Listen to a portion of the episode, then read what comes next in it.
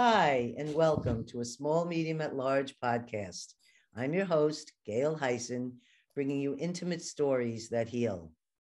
I want to thank all you listeners for subscribing, sharing, sending in very thoughtful comments, and telling other people about our show. We're growing, we're getting close to 900 subscribers now, and September 1 will be our one year anniversary. So we're really looking forward to having new people listening to our shows, and we're also hoping you enjoy our diverse selection of guests that we're having. Today, we have Lisa Raphael.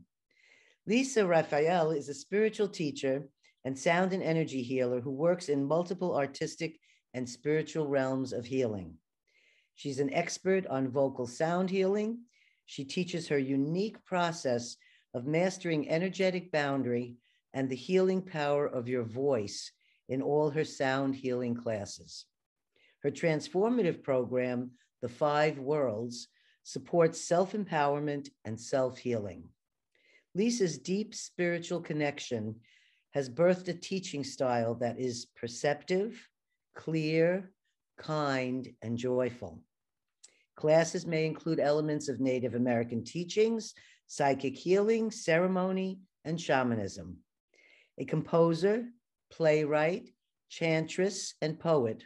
Her spoken words in Now is the Time song and video with music by Grammy winners Lili Haydn and Itai Disraeli emotionally connects to the depth of their pollution crisis. Her award winning book, Music, Set, Safe in the Arms of Love, includes original music to enhance bonding and attachment with her co-creators, Gary Malkin and David Surrenda. Let's welcome Lisa here today. Hi, Lisa. Welcome. Hi, Gail. Hi.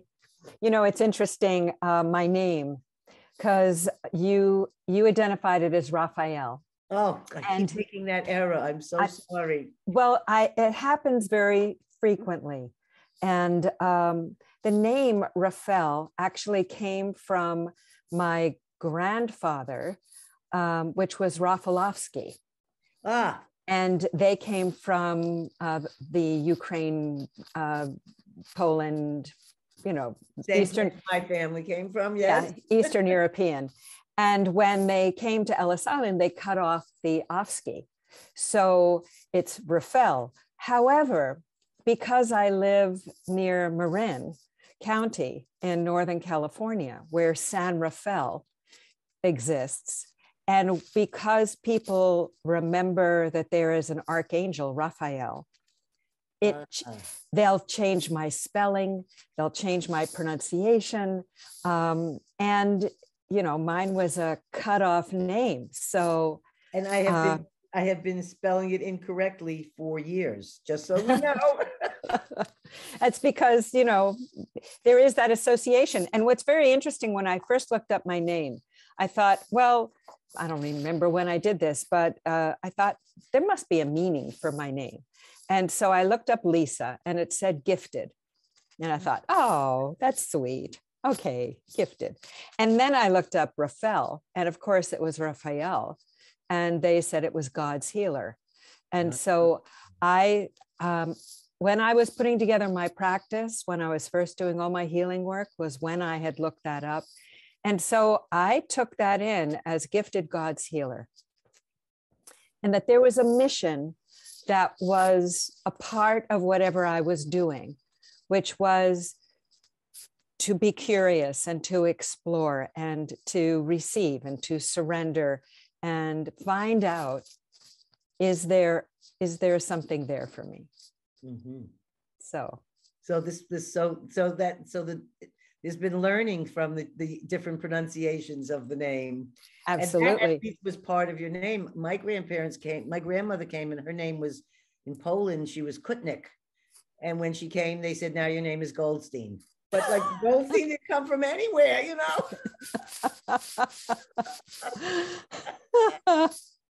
Anyhow, so I, I want to welcome you today. And before we start my first question, did you want to do a little prayer or something before we begin? Or what do you feel like?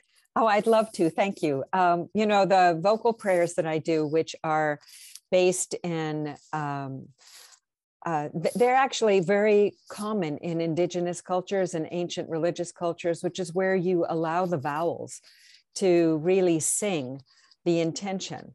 Mm. And so when I sing the prayer, I like to have the prayer in mind.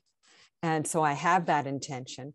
And then I'm putting into form that intention, that prayerful intention through the vowels. And I use harmonic overtones because they are the geometric reality of our body. So when you sing the overtones, then you're also taking that prayer into the cellular structure of the body. So, what should our prayer be? Something about joy. I love that. You know, um, all my classes are about joy.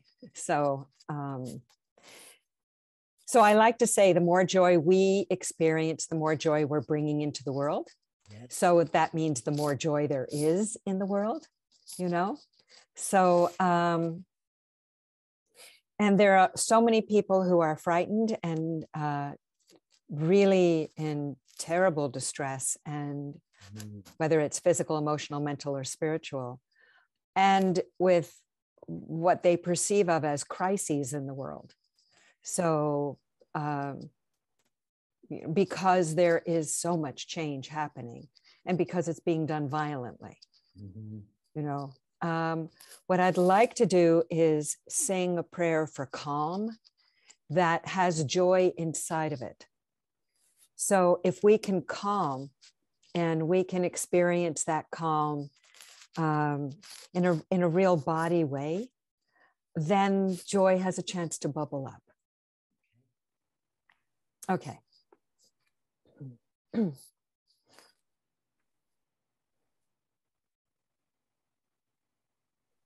I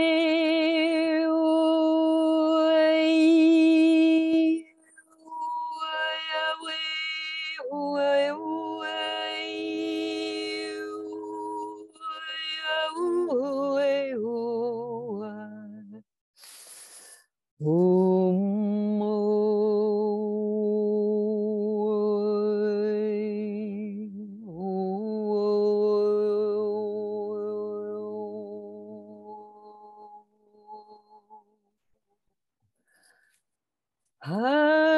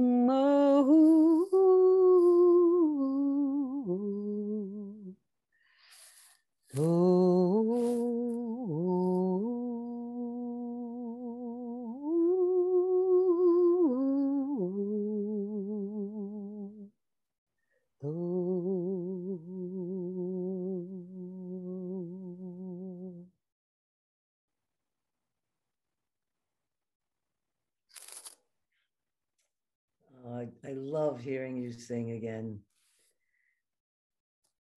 So I'm curious. The it says my original sound is off. Could you hear it all? Oh yes, beautifully. Oh good.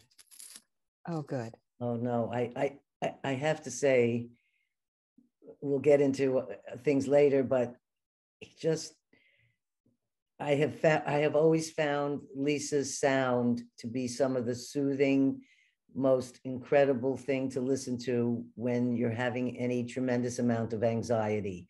So you have calmed me down from many years ago, and I just want to thank you again because that is true uh, amazing sound that comes through you. Thank you, thank you. I I get to receive it too. so so it's a double blessing, you know. Yes, yes. Um, so that would bring me to why and when did you start healing practice, sound work? I know you play amazing uh, uh, crystal bowls. and I've seen you do unbelievable things with these. And I'm wondering if you could tell our listeners all about how this began.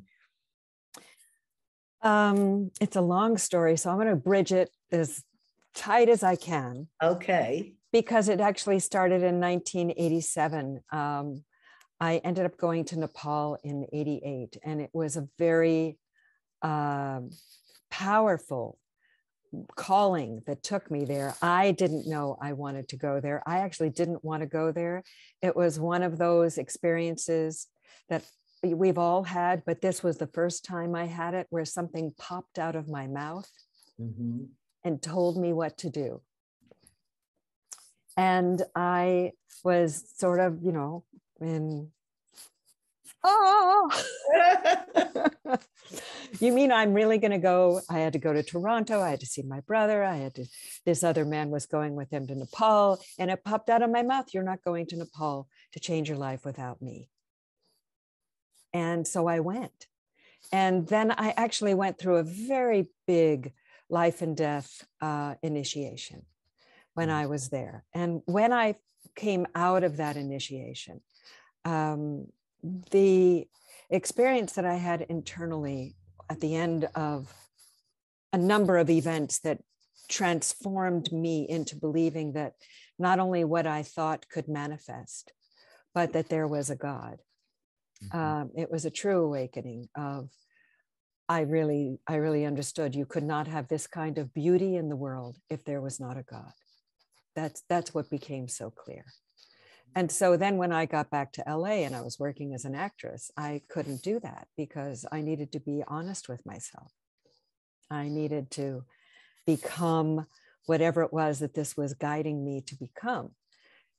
Do I remember? Were you a soap opera actress or I can't remember? It was television? It was television. It was television. I did episodic television. So I was a mom and a doctor. No, I wasn't. I was a nurse. I was a mom, a nurse, a crazy person. Um, I was a, um, an, you know, what undercover person. I was, you know, it's all the all those different roles, right. all those different roles, and um, you know, I really liked the idea of being in that industry, but I didn't like being in it. Mm-hmm. Um, I had the talent for it, but uh, it's not a, it's not a, a healing conducive industry, and it's all based on values that really were starting to irritate me because this isn't about the truth between people.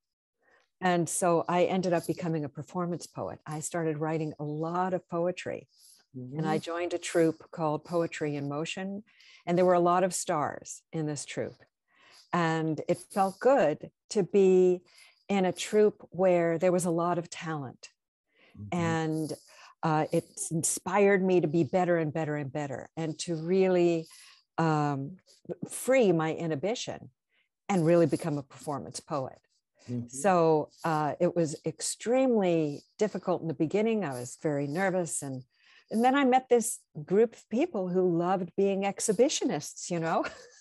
it was like, oh, I could be more open.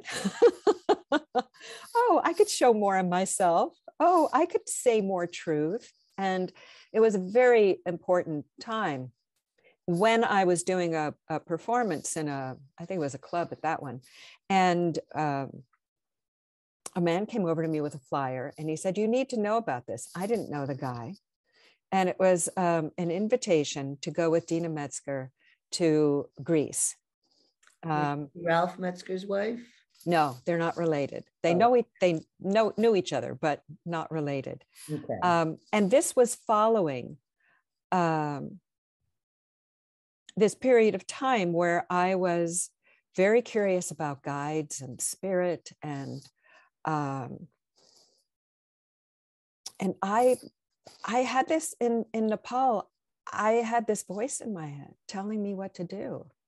And when I came back, I found an expert in Buddhism, and he said, "Oh, uh, what does he look like?" And I described the way he looked, and he said, "Oh, you're, Padmasambhava's talking to you." Oh. But I didn't tell anybody, Gail, because I thought they'd think I was crazy. Mhm. You know, so I on this flyer, it's to me, I'm reading the people who did the Eleusinian mysteries were hearing the voice of God, and that this trip, you know, you'd hear the voice of God, something like that.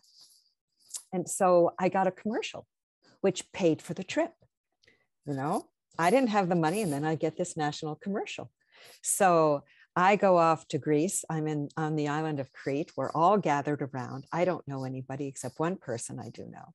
And um, and Deena's saying, "So what what called you on this trip?" And I said, "Well, there was something on the flyer about hearing the voices of God, and I was curious because I wasn't going to talk about it, you know." And she turns white and she lifts up the flyer. She said, There's nothing like this on the flyer.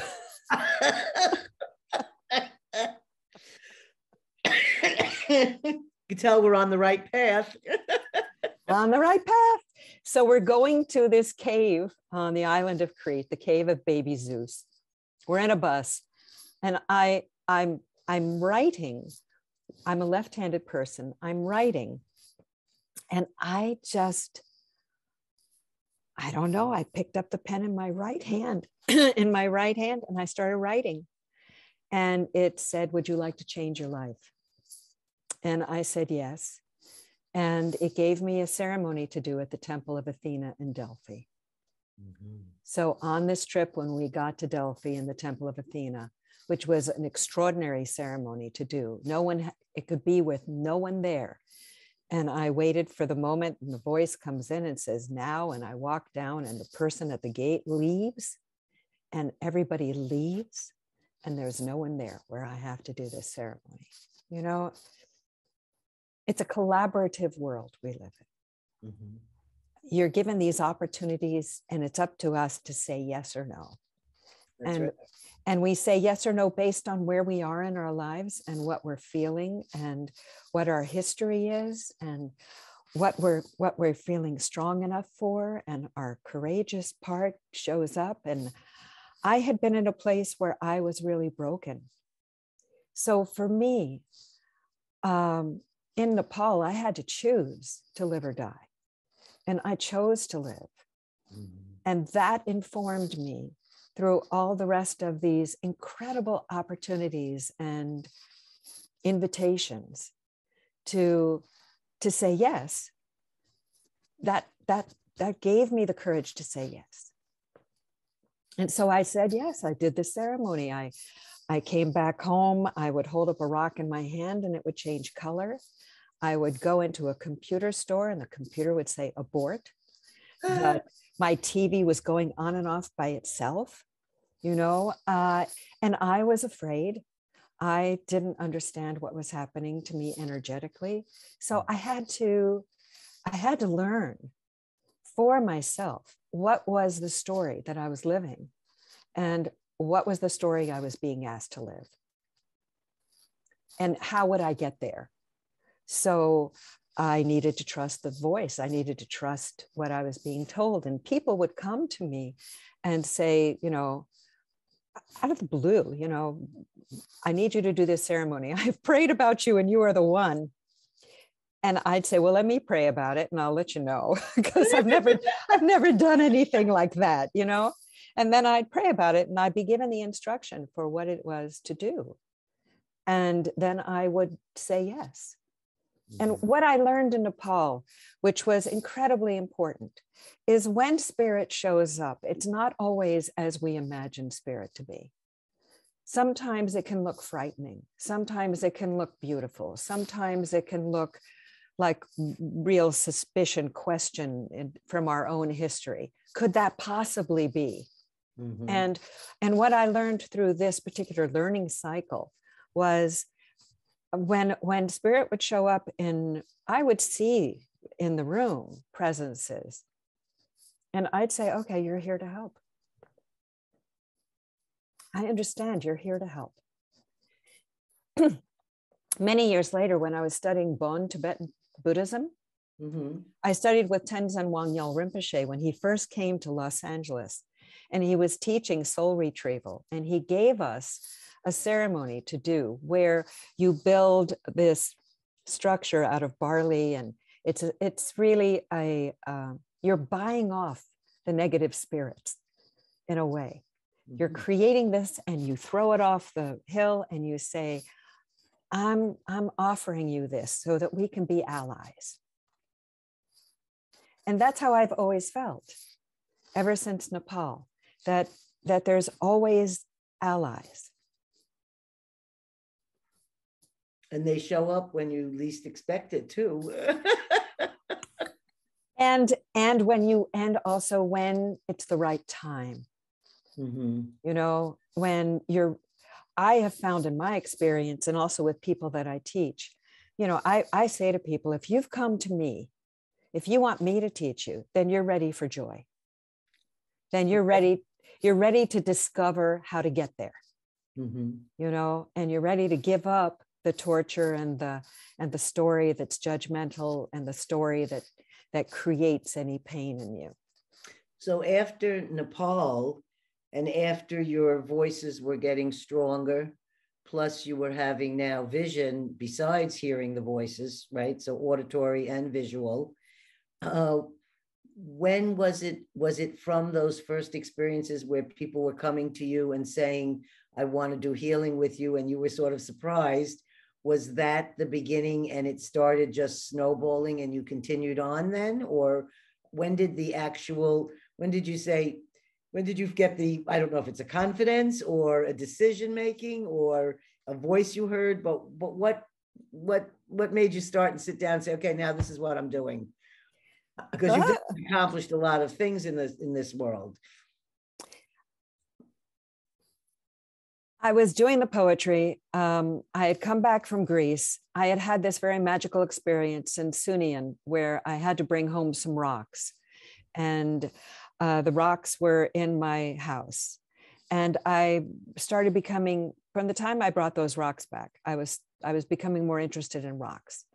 And um, the, I had gone on, anyway, it's a longer story, but um, when I got those rocks brought to me, someone else brought them back um, I don't remember exactly how it happened, but I was talking about hands on healing. And he said, Well, sometimes when I cup my hands, it, it creates a heat and it helps.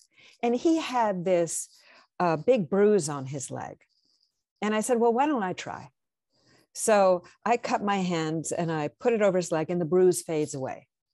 Now, this was when I was just got back. So I was potent you know it was it was it was busy energy going on. And um and i went oh. Oh. And then a deeper oh. So um when people i would say to somebody well i'm i'm exploring healing work.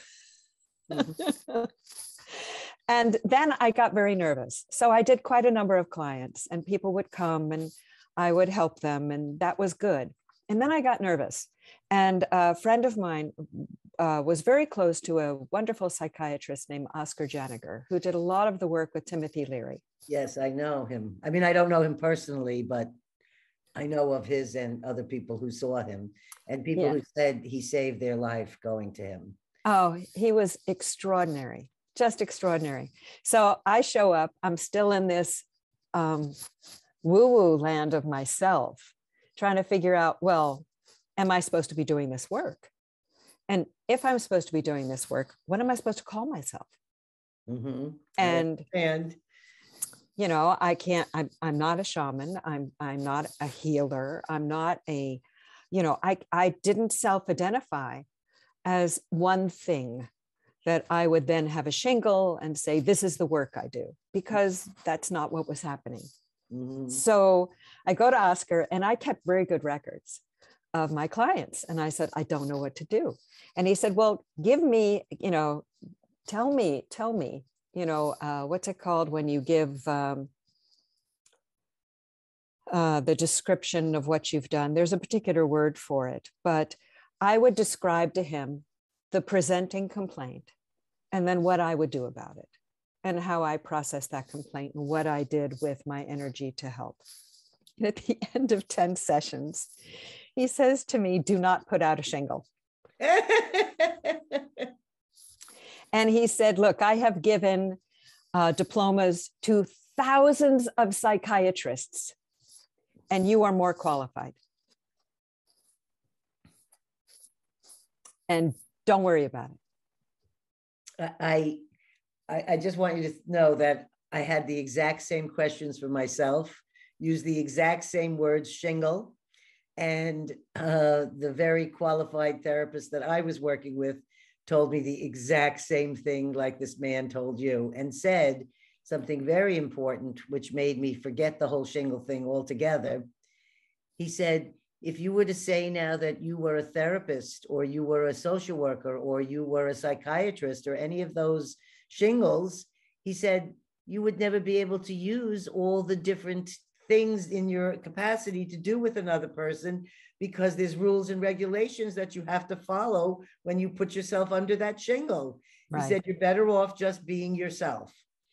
And uh, I, so I'm just, I think that's excellent advice. And I, and I'm very glad that I received the same one.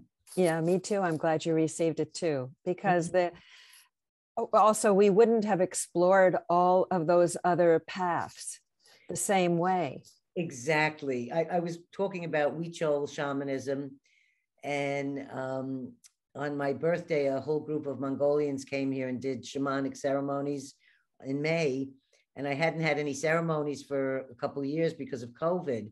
And it was so wonderful to have these people come and do all this wonderful ceremony to the trees, to the sky, to the fire, to the earth, and feeding it, and all those the different things, reminding me, oh, this is what's been missing, Gail. You need to remember to keep doing these things.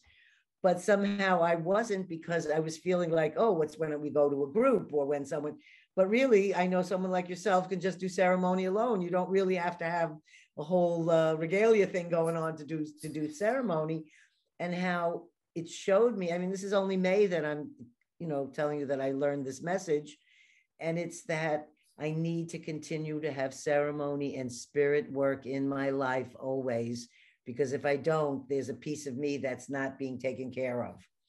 And uh, that message showed me the difference of how I felt after ceremony and what I felt like before these Mongolians came to visit. Mm-hmm. So I, I just to, to, any listeners, it really is important, and it doesn't have to be anything fancy, schmancy, or in a temple. It can be in your living room, or you, or somewhere on your property, or wherever it is you need to be. You can have a little ceremony with yourself, and uh, I, I, I have seen your work before in conferences, and I want to get to our Mongolian questions. And since we don't want to spend a whole lot of time, what I'd like to do is if you could just talk a little bit about the Five Worlds program, and if that's also part in teaching about the healing effects of sound. Mm. I'm going to digress for one minute. After okay. Greece, I ended up doing um, I was doing a lot of psychic work and I ended up doing work in England where I had an out of body experience that I was in Egypt. Oh. And that called me to Egypt. And when I came back into my body, I needed to know about sound. Mm-hmm. So um, that was a, a complete chapter of doing sound in the temples and leading sound in the temples and going. I led three additional, I went with ions on the first trip. And then I led three additional trips to Egypt. So we could do ceremony and sound in the temples and also on the ground and also at the oasis. And just to understand that uh, our expansive nature is mathematical that this is not imagined. This is really real. This is mathematical. And our multidimensional beingness is mathematical. It lives in, in our cosmos. Between you and me are multiple dimensions that have frequency that are specific. And when we work with sound, you begin to recognize that these specific frequencies have real value and yeah. and then when you when you realize that you can also because it's it's palpable because you can feel it Mhm. then you can begin to psychically and awaken your your dimensionality to understand that you can attune to those frequencies. And um, i'm doing a talk actually tonight. I'm doing a live talk. I give these the first monday of every month but because of fourth of july i'm doing it tonight. But tonight is about the importance of, of being in your bones because your bones are the tuning fork but they're also the incredible grounding structure that makes it possible for sound to resonate through your body through the bones is very different. Bone conduction is very different than water conduction. So, how that helps to support your groundedness in your own body.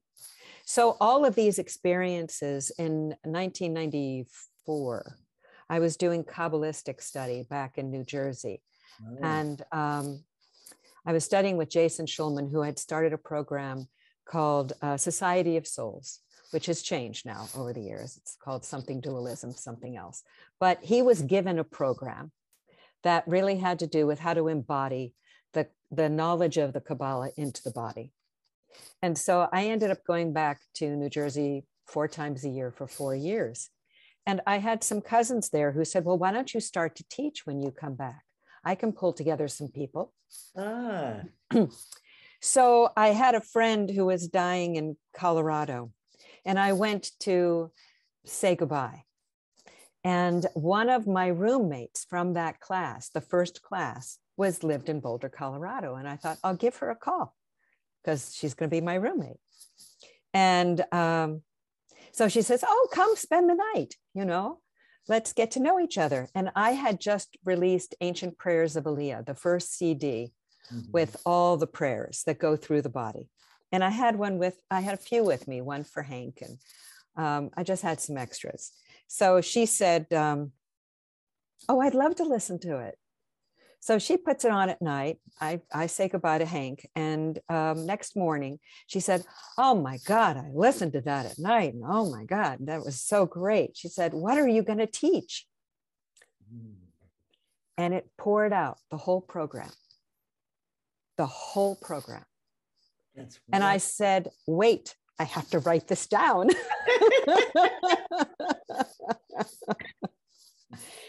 and over the years, Gail, it has changed. It has adapted. There have been new exercises, new exercises keep coming in. So I add new exercises. But the five worlds is a way to understand the multidimensional truth of ourselves. And the first world is that I like to teach is the cloud, which is your relationship to spirit and how that's a co created relationship and Mm. how it changes all the time. That your relationship to spirit, in whatever form it appears in that moment, is always changing, which is what gives us permission to change all the time. We never, we never actually lose that relationship. It's just we don't remember it Mhm.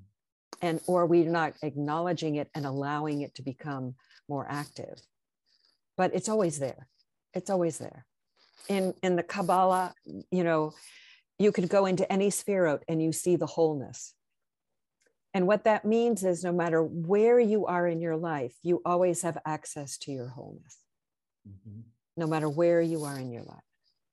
So the first is the cloud, and then it became very important to help people to see. So the next is the mirror, which gives you a chance to self reflect. How do you see yourself through your eyes? How do you see yourself through someone else's eyes? Where is that judgment stopping you from actually being able to see? And that was when we start entering psychic space so that we can see that when we're in, I create a specific container and a specific way for people to start to see. And the core of it, as you know, is how do you receive what you're getting? Mhm. You know, do you accept what you're getting? And are you willing to see without judgment? And so because I'm kindness based, that's my that's my bottom line. Mhm. Um, then you learn to be able to see with that experience in a way that you see it in a way that hopefully teaches the first experience of boundary, because when we go into psychic space, I work with boundary in psychic space. That so you're not just Very dissipating. important. Yes. Very important. And you're beginning to see that energies will manifest to give you answers. Mhm. And then we move into the sword, which is embodiment, which is all about courage and the willingness to let go of fear. Mhm. And then we go into the veil, which is really our, our perhaps new experience of understanding that fear, mystery, and the unknown are actually remarkable. Yes.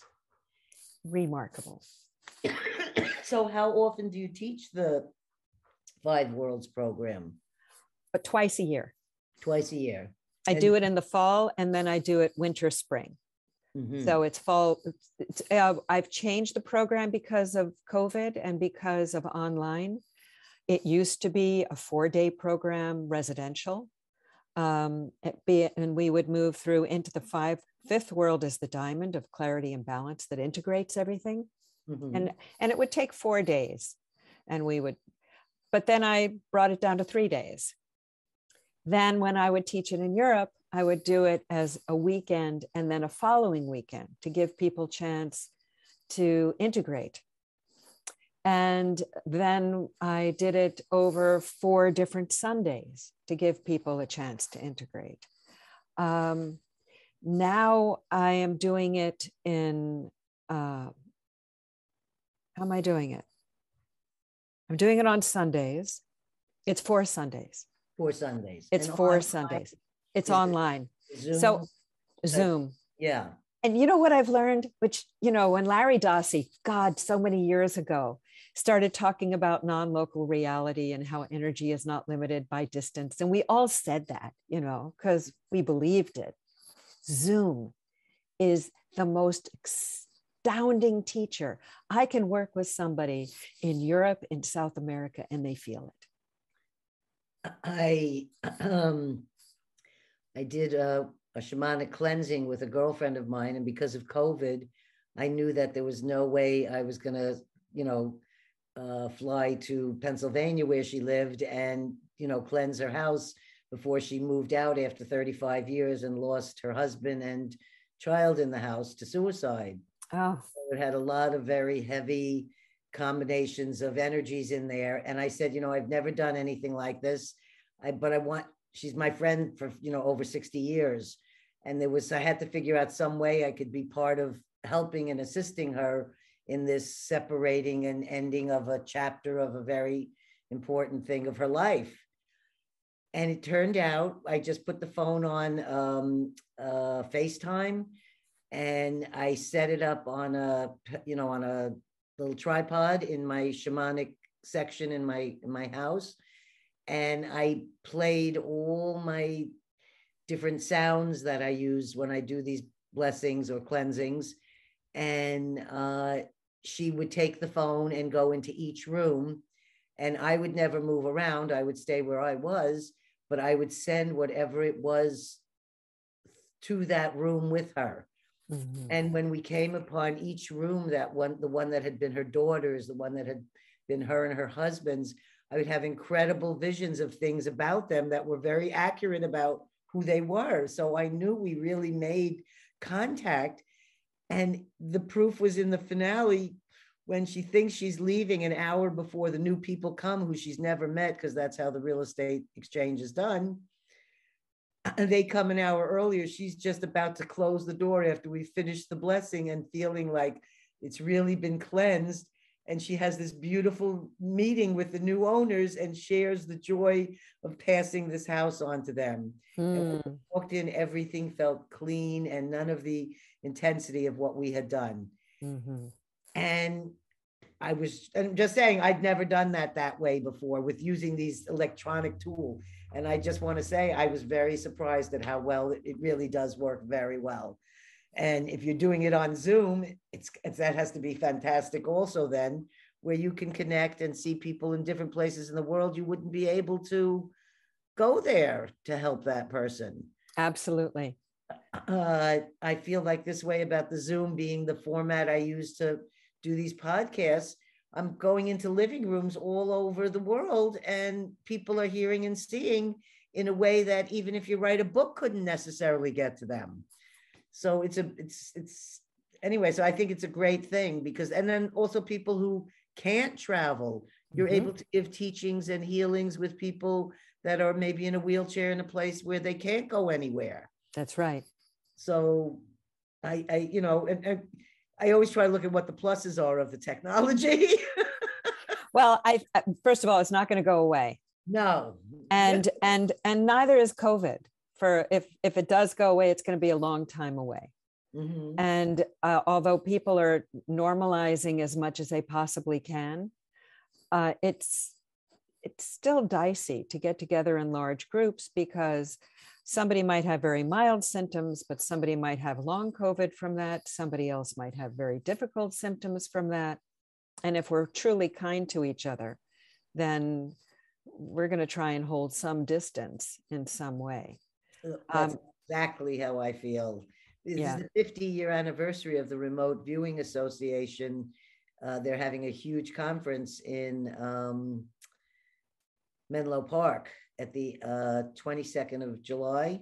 Ah, And as much as I would like to be there, I don't really want to go and expose myself or anyone else in these groups like this. And I'd much rather be able to see the conference online yeah. Uh, it's a safer, a safer route. I'm doing- that.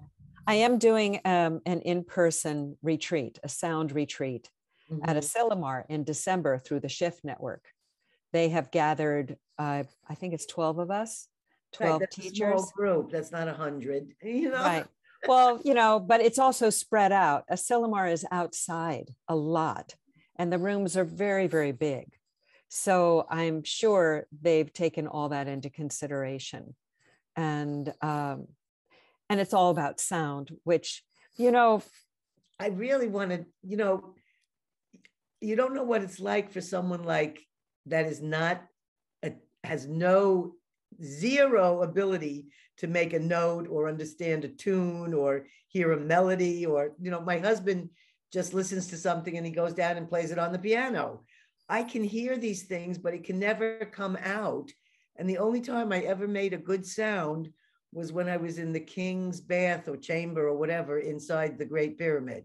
right? Just opened up my so when you were saying that about Egypt, I said, oh, maybe that's why that sound kept coming out of me. And sound, amazing sound. But I had nothing to do with it. I can't make sound like that. And I've always wanted to take a class with you. Like, could you really make somebody like me who's tone deaf a sound come out that sounded good? Well, here's the thing, Gail. First of all, I'm so glad you had that experience in the Great Pyramid. Oh, Fantastic. Yeah, yeah. For people who are very sensitive and get it right away, and people who are not, who can start to feel it. I mean, it's really something.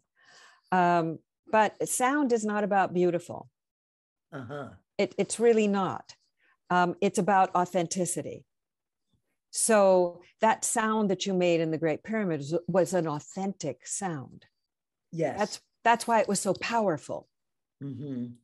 when when we're making sound so in mongolia you know i have to tell the story of how i got there but i i want you to know that if you can hear the sound you can make the sound because in mongolia you know people were doing humi and they're doing the deep tones and i'm thinking i'd love to do that and they're saying women can't do it and i'm thinking Really? really? Well, what if I, and so I started looking around. You're talking about the deep throat singing, the Yeah. type. Yeah. I didn't know that. Only men do that. That's not true anymore. Great. That's not true anymore. So the first time I was there with you, I'm hearing this and we go to the concert and they're all singing and I'm coming out of the concert and I'm going, I can do that. Whoa. And then I went, I can do that.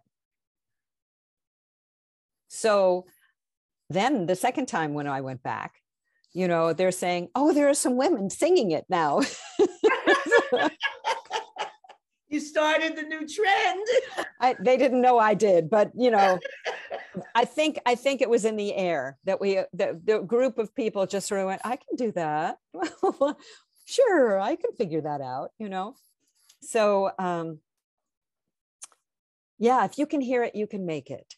And if you can't make it, you can find a way to get close enough to it vibrationally so it can be authentic. Mm-hmm. And it's really about the authenticity of what it is you're feeling when you make that sound. So if you are feeling, yeah. if you're feeling like uh, this is a tough morning, and um, and you want to do a ceremony, and you just you've got in your mind what a ceremony is supposed to look like and you don't have a candle and you don't have a match and you don't have blah, blah, blah, you know all the things that you're thinking you need for a ceremony. You don't need any of those things for a ceremony. What you need is to connect to spirit. That's the ceremony.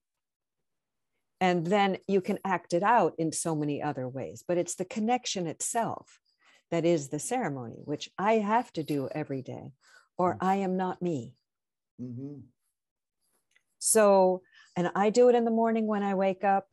I connect to spirit because that is who I am. I am a person connected to spirit. And when you reinforce that every day, it doesn't mean it's going to stay around forever if you forget. It just means you forgot that day. So the next day you remember again. Mm-hmm. There, it's not, it's always there, but it's up to us it's really up to us how we want to live our lives.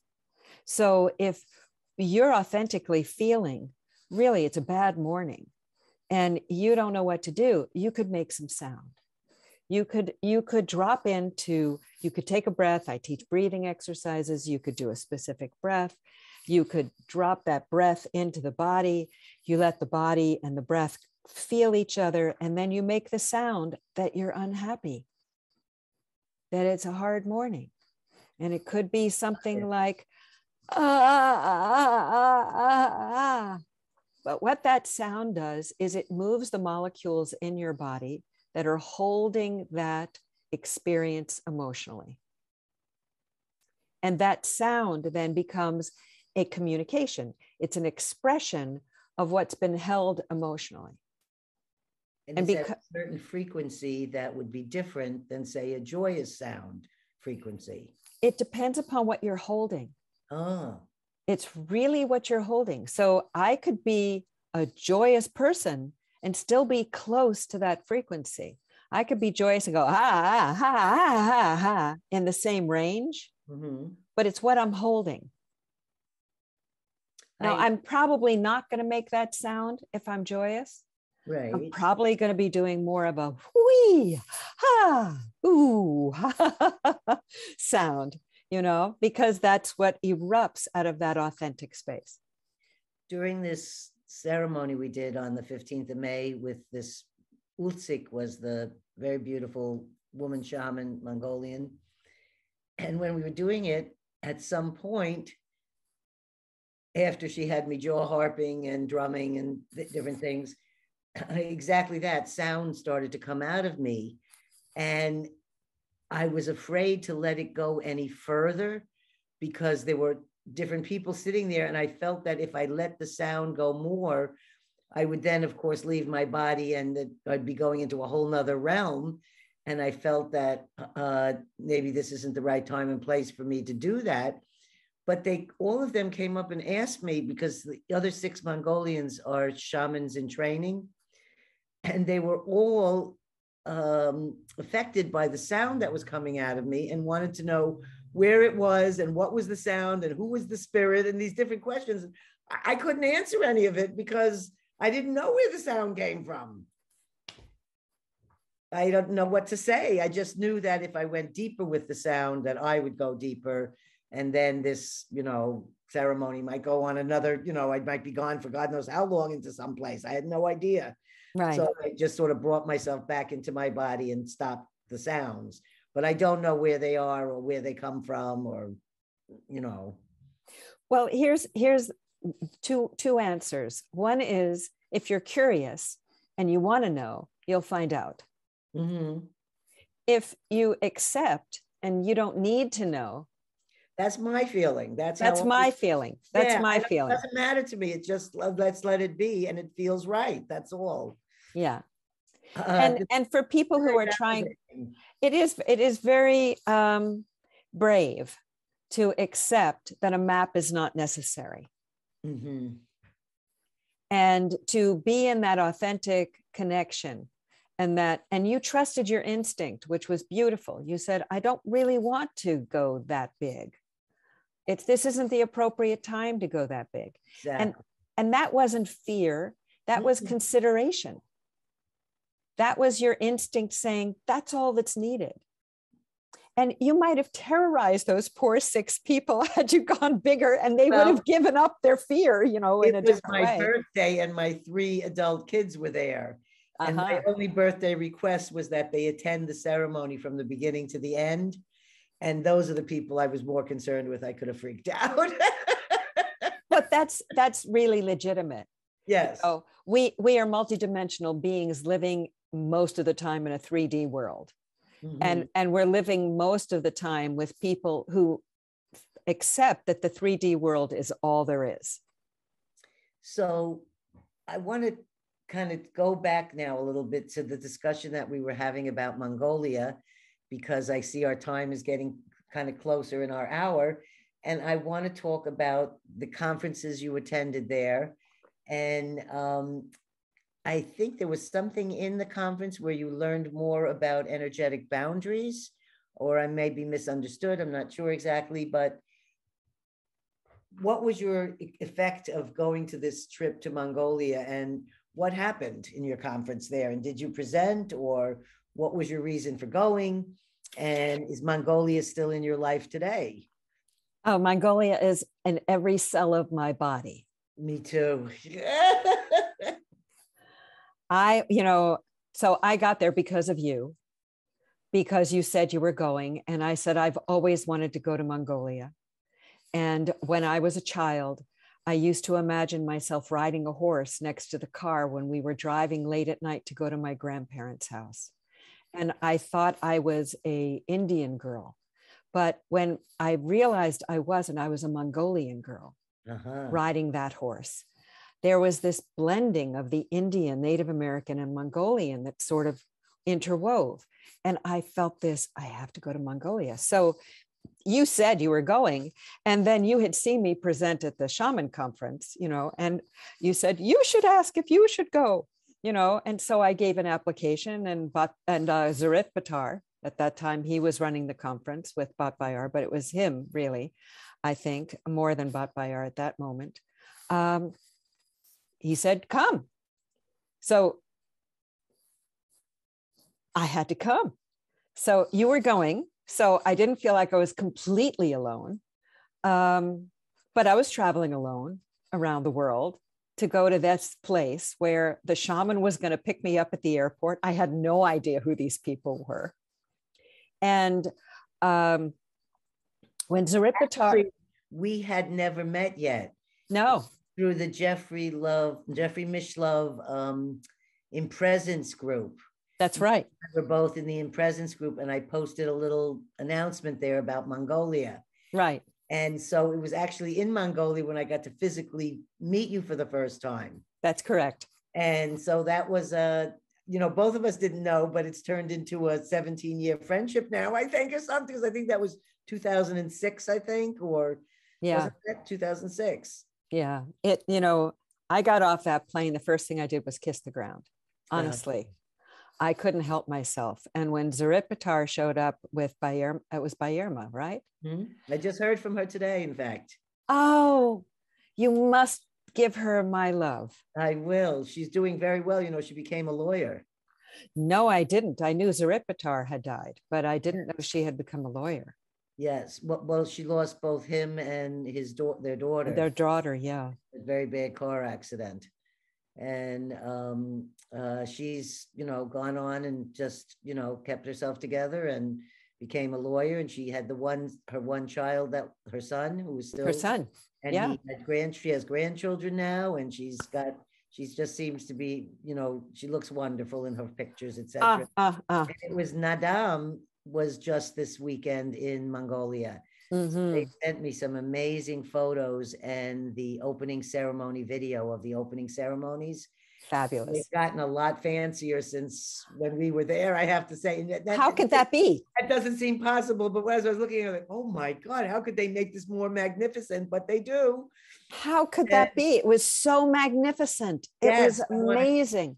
Tell you one other thing, since you do live in the Bay Area, like myself, and to any of our listeners who are in the Bay Area, they actually have a Naadam in Alameda every year on the same weekend, the same day that it is in Mongolia. They had one here July 9th uh, in Alameda. They have anywhere from two to 400 people in attendance. And uh, I didn't go because of COVID, but they sent me the photos of it. And the, the little stalls and things that are set up, you look like you're back in Mongolia again. And uh, there's a whole large Mongolian group that follow the lineage of Chinggis Khan shamanism, where the shaman that I was initiated at is the Buryat uh, lineage, which is the Buddhism and Mongolian combined together Right. shamanism. But in this one, there it's all has to do with the Genghis Khan lineage of shamanism. And they say Hmm. that's the oldest of the shamanism lineages. And so apparently this group formed in 2011 in the Bay Area for the amount of Mongolians that were living there, for them to be able to go up and they go up to, um, they publish all these books and raise money to help people in Mongolia. Like uh, they saved a mountain recently, this group, from being taken down by mining and, you know, whatever it is, destroying it uh, for minerals and things. And whatever they did, they raised enough money to help stop it. And that mountain did not get taken down. Wow. So they're doing good work here. They're back in Mongolia right now, the people that I met. And um, I find it interesting because I was initiated in 2011, and that's when they started their organization in the Bay Area. but I'd never met them until this this this year. So anyhow, when you went there, you spoke. Um, I wanted to share that in that first trip uh, on the first conference, we were together in a uh, yurt. That's we call it a yurt, but there it's called a ger, and we were across from Lake Hovsgol, Right. which is a very incredibly magnificent one of the eleven pristine, pure lakes left in the world. And it was so huge. Remember, it was like an ocean, but we couldn't cross to go see the reindeer people because No. it was a very bad storm and it looked like ocean waves in a lake. That's how rough the water was. And we just had to see their little fires dotted on the hillside across. But you and I were sharing in this in this ger, and we decided I it was something about we had just seen a lot of shamans about fire. And you and I felt like we needed a fire somewhere and we needed to do a ceremony. And we went walking off into the woods there, and it was dusk, and the you know it was it was becoming night and we found somebody that had just cooked a lamb. I don't know if you remember this, and there was a fire there, and they said, "Well, we're leaving, but we'll we'll give you our fire." And you took out your crystal bowl, which, by the way, listeners, Lisa carried this crystal bowl with her everywhere in Mongolia, and it never broke. Nothing happened to it. I could not believe the amazingness that she could take this around with her. And she took it to the forest with us. And when we sat around the campfire, all these local Mongolian village people kept arriving out of nowhere. And the two of us sat there across from each other, and you started singing your angelic sounds and playing this, this, this crystal bowl thing, making unbelievable sounds with it.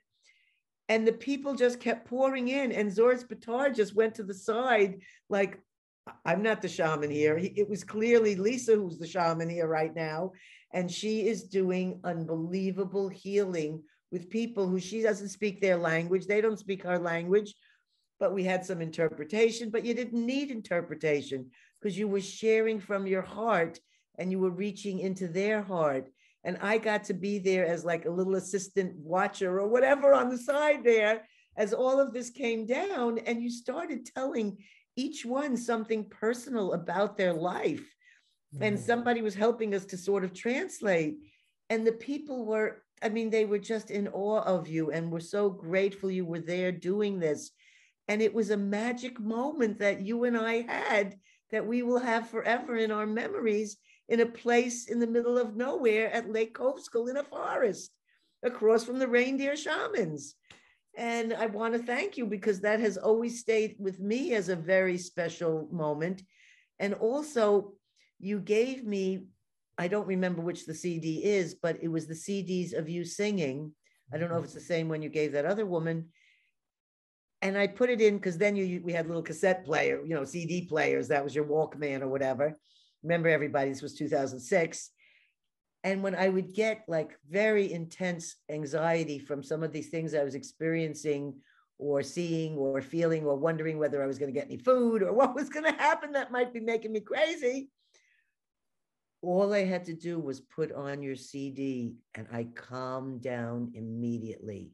Hmm. And I was so far from home or my familiar things or any of the things that you might have that could comfort you in those feelings in the middle of the night of anxiety like that and your sound just comforted me immediately and i was so grateful through that trip that whenever i'd have any of those kind of nights i would just put my headsets on i'd put on your music and i'd calm right down so from 2006 i want to thank you for all the the healing that you shared with me in that trip oh well gail you you made it possible for me to be there by how you live your life and how you speak from your heart and how you're so authentic and genuine in your generosity. And I felt safe to go to a place by myself that was overwhelming on how to get there, but it didn't feel like that.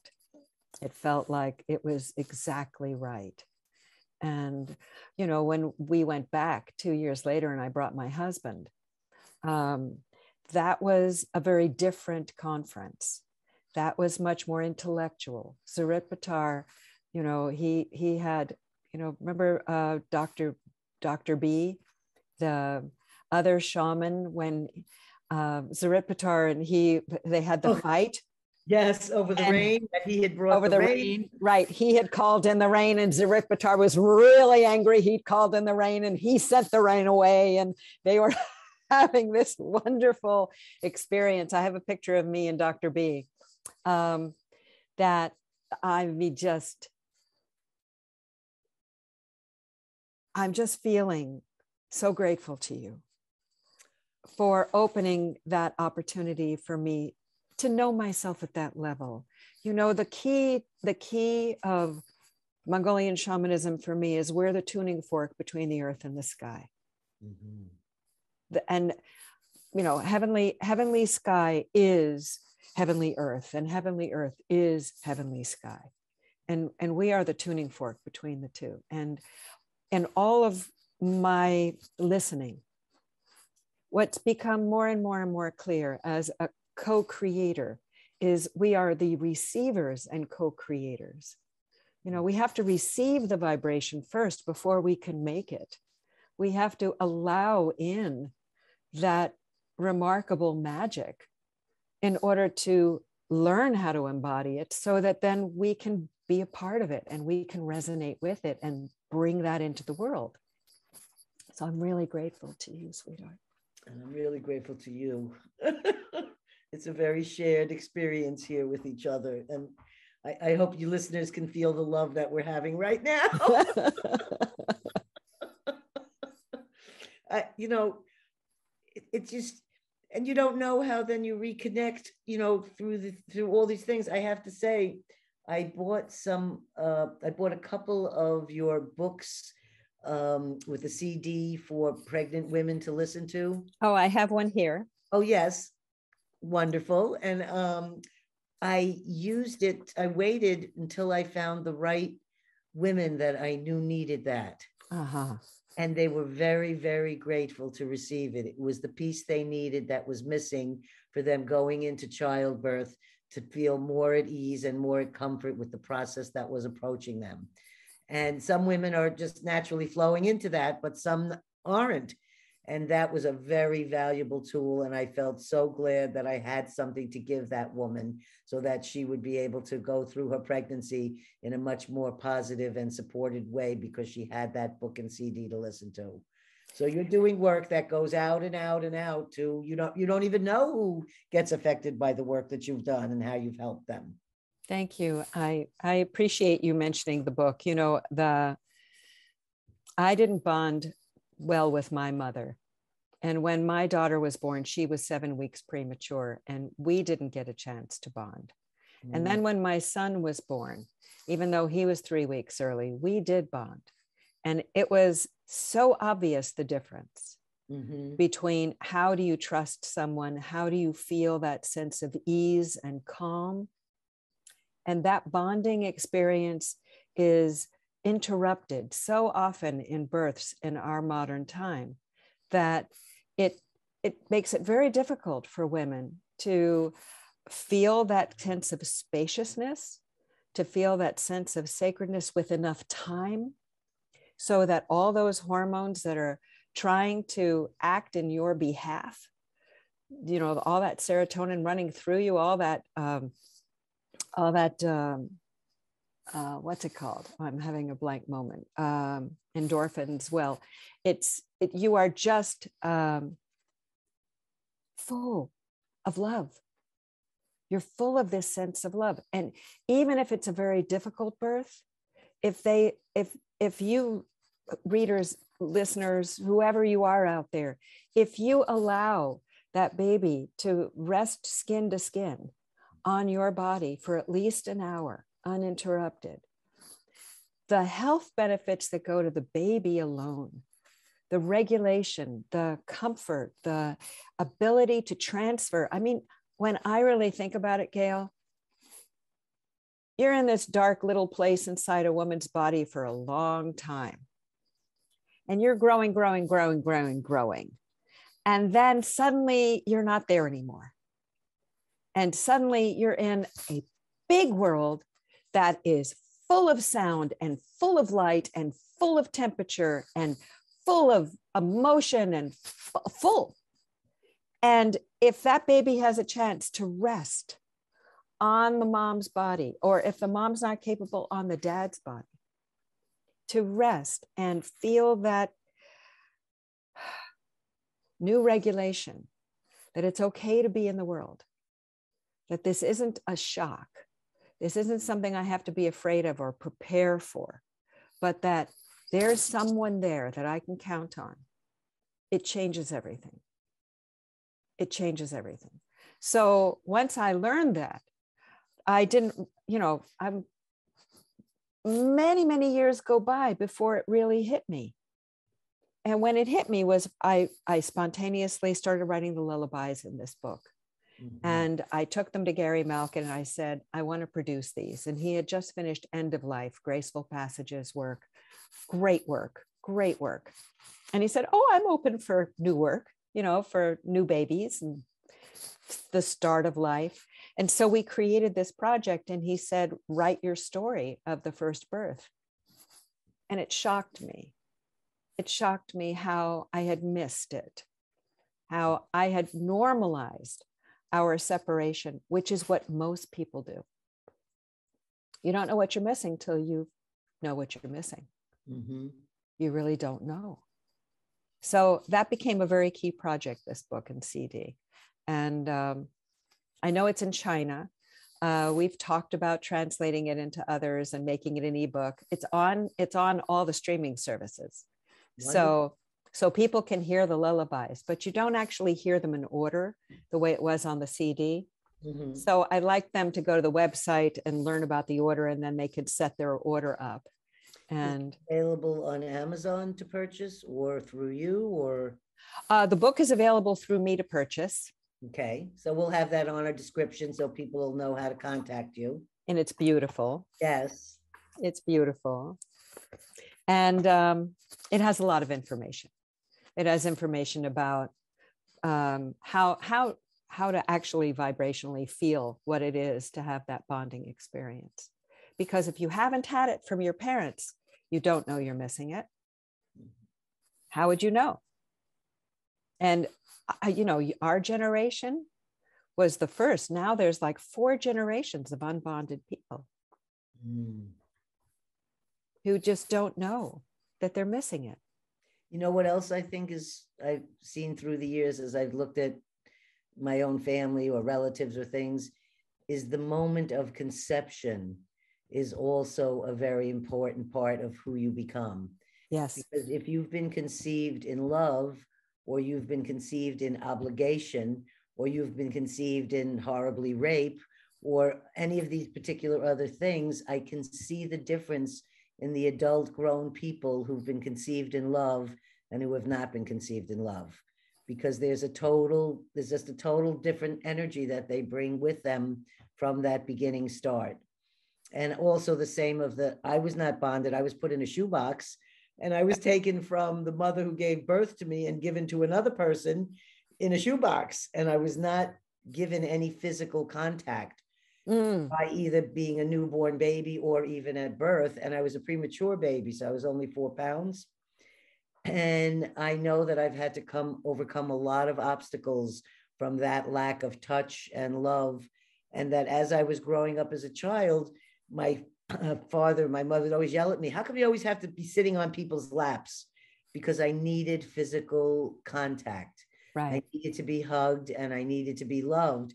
And I, I, I knew that I knew that then. I didn't know that I didn't get that. And I didn't know I'd been brought home in a shoebox. And I didn't know the story of my little humble beginnings till much later in life. I didn't know who my mother was even till much later in life. So when I found out and got to put all the stories together, it was wonderful. But still, it's something about that conception and something about the moments of birth and who is around you and how they hold you are very, very important. Otherwise, you have a lifetime of having to heal that afterwards. That's true. I'm so glad you mentioned that. You know, um, I'm a member of an organization called APA, Association for Pre and Perinatal Birth Psychology and Health. Wow. And, and it's a big mouthful, but really, if you go to APA, um, APPAH, it's all about the consciousness of the baby you know and once the baby is conceived. Um, now we there are there is a chapter in japan that um, is affiliated with us that is talking about preconception. Um, but that relationship to the soul is so do we have time for one little story? Sure. I, we're, we're over time already so. The listeners can hang in. I hope they do so this was a very powerful experience. I was singing at the World Festival of Sacred Music in Los Angeles. And um, I was performing actually with John Densmore from The Doors, which was oh. really fabulous.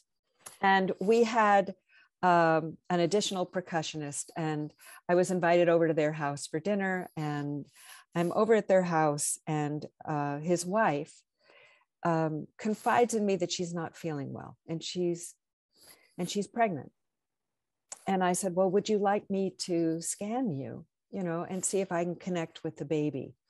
She said, I think something's wrong with the baby. So I mm-hmm. said, Let me connect with the baby. So I ended up connecting right away. And the baby said, I want you to tell her that I'm leaving. I'm not dying. I am leaving. And that I have been with her as long as I need to be with her. And that in a year, she will give birth to a perfect, healthy baby. Mm-hmm. Did you deliver I, the message? That's a hard message to deliver. I did. I feel emotional just you telling me it's making me cry. I did. I did. And she miscarried the next day. Oh. But he wasn't he wasn't dying, he was leaving. And that that taught me about the immortality of the soul.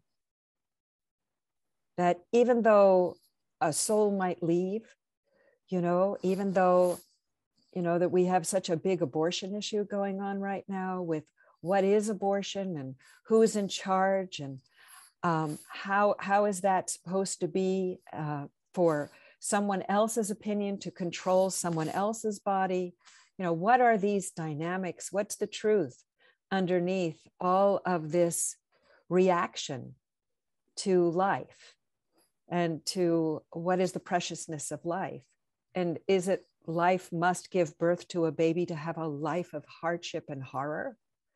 Is it life to give birth to a baby and then provide the love they need? Is it, you know, what are these questions? And when I had this experience with this baby,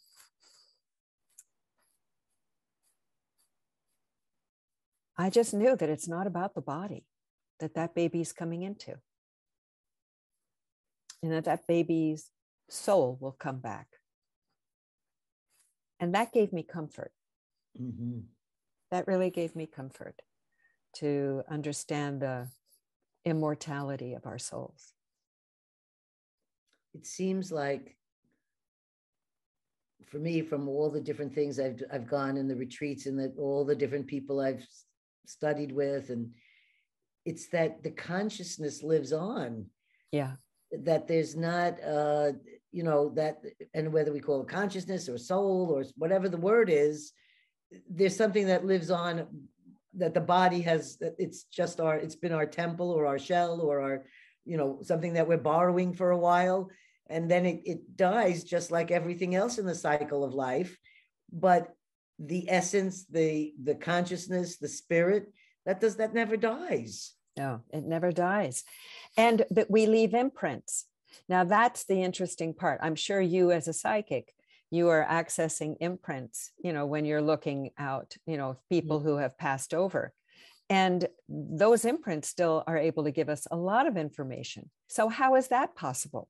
You know? So so i i can be with an imprint of somebody who has passed and i can ask a question i get an answer how is that possible so what are the multitudinous multiplicity of threads that connect each of our lives over and over and over again to each other. To each other. We are so connected when we remember that we are so connected to each other. It, it brings me to the we are one. Mm-hmm. And we forget, you know, we forget that the person, you know, uh, you know, very sensitive, you know, people are suffering in the Ukraine, if I start to think about what's happening to these people, and they're all our people because we're all related and we are all connected as one. So when they're going through horror, there's a part of us that's going through horror. Mm-hmm. It's just that we're just, we, it seems like we're over here in our body and we're doing our regular things, but there's another part of us that, like you say, is a thread and we're connected to all of these things that are being done everywhere. Yeah. So, I, I mean, I can't understand why we can't end up with some sort of a peaceful, joyous, loving world. But if there's no judgment, then you just say, take everything how it comes, and you just uh, say that, well, this is what's going on here, or this is what's going on there. But I, I, I still find that um, I need to reach out and touch people, and and there was it, it's just such an important thing to still be able to keep our heart connections Absolutely. I, uh, you know, and doing these podcasts or going to see someone who's, you know, maybe not going to be long for this body anymore, whatever we can give to, to help or, you know, I feel like any of the service we can do. And again, I don't do it under any shingle and I don't have tax deductions for all of it, but when I can help a family in the Huichols, I send the money to help them. If, if there's somebody here at my home and they're doing their cancer or whatever, you help them. It's right. just what you do. And I think that the more loving and helpful and kind and less judgmental and the more joy we bring in, because I feel like laughter is my best. That's what's that's what saved me through everything is laughter.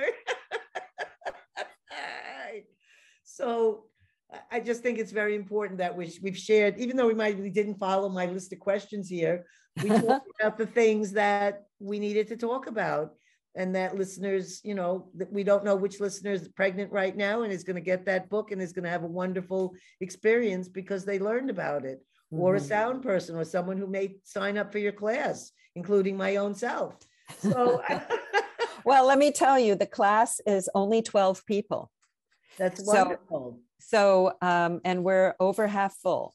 Mm-hmm. So, uh, for anyone who's listening, go to my website, which is www Lisa Rafel, L I S A R A F as in Frank, E L, lisarafel.com.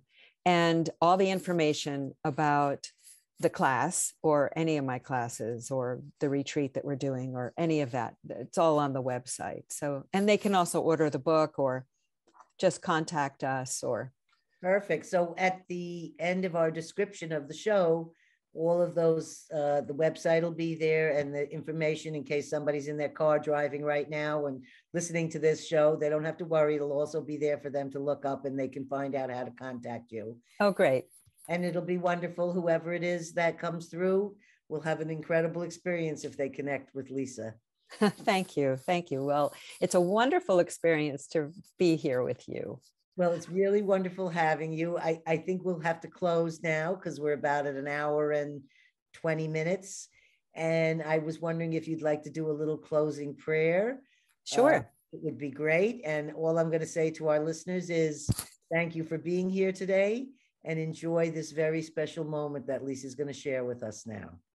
Thank you, Lisa, for being here. And I really want to have you back again because I want to get over some more of the other questions we didn't get to talk about. sure, sure. Um, I'm going to put that original sound on because that's, no, I'm not. It, it's going to get confusing. I'm going to keep it the way it is because okay. it was fine. Okay. Um, so this is just a prayer about, um, well, connection. Thank you. That's that's what I feel is my one job. I do connecting of people. yeah. Yeah. Great way to end. Okay. I'm gonna okay. my eyes because I want to just float with your sound. Okay. Thank you. Yeah. Go on. Go on.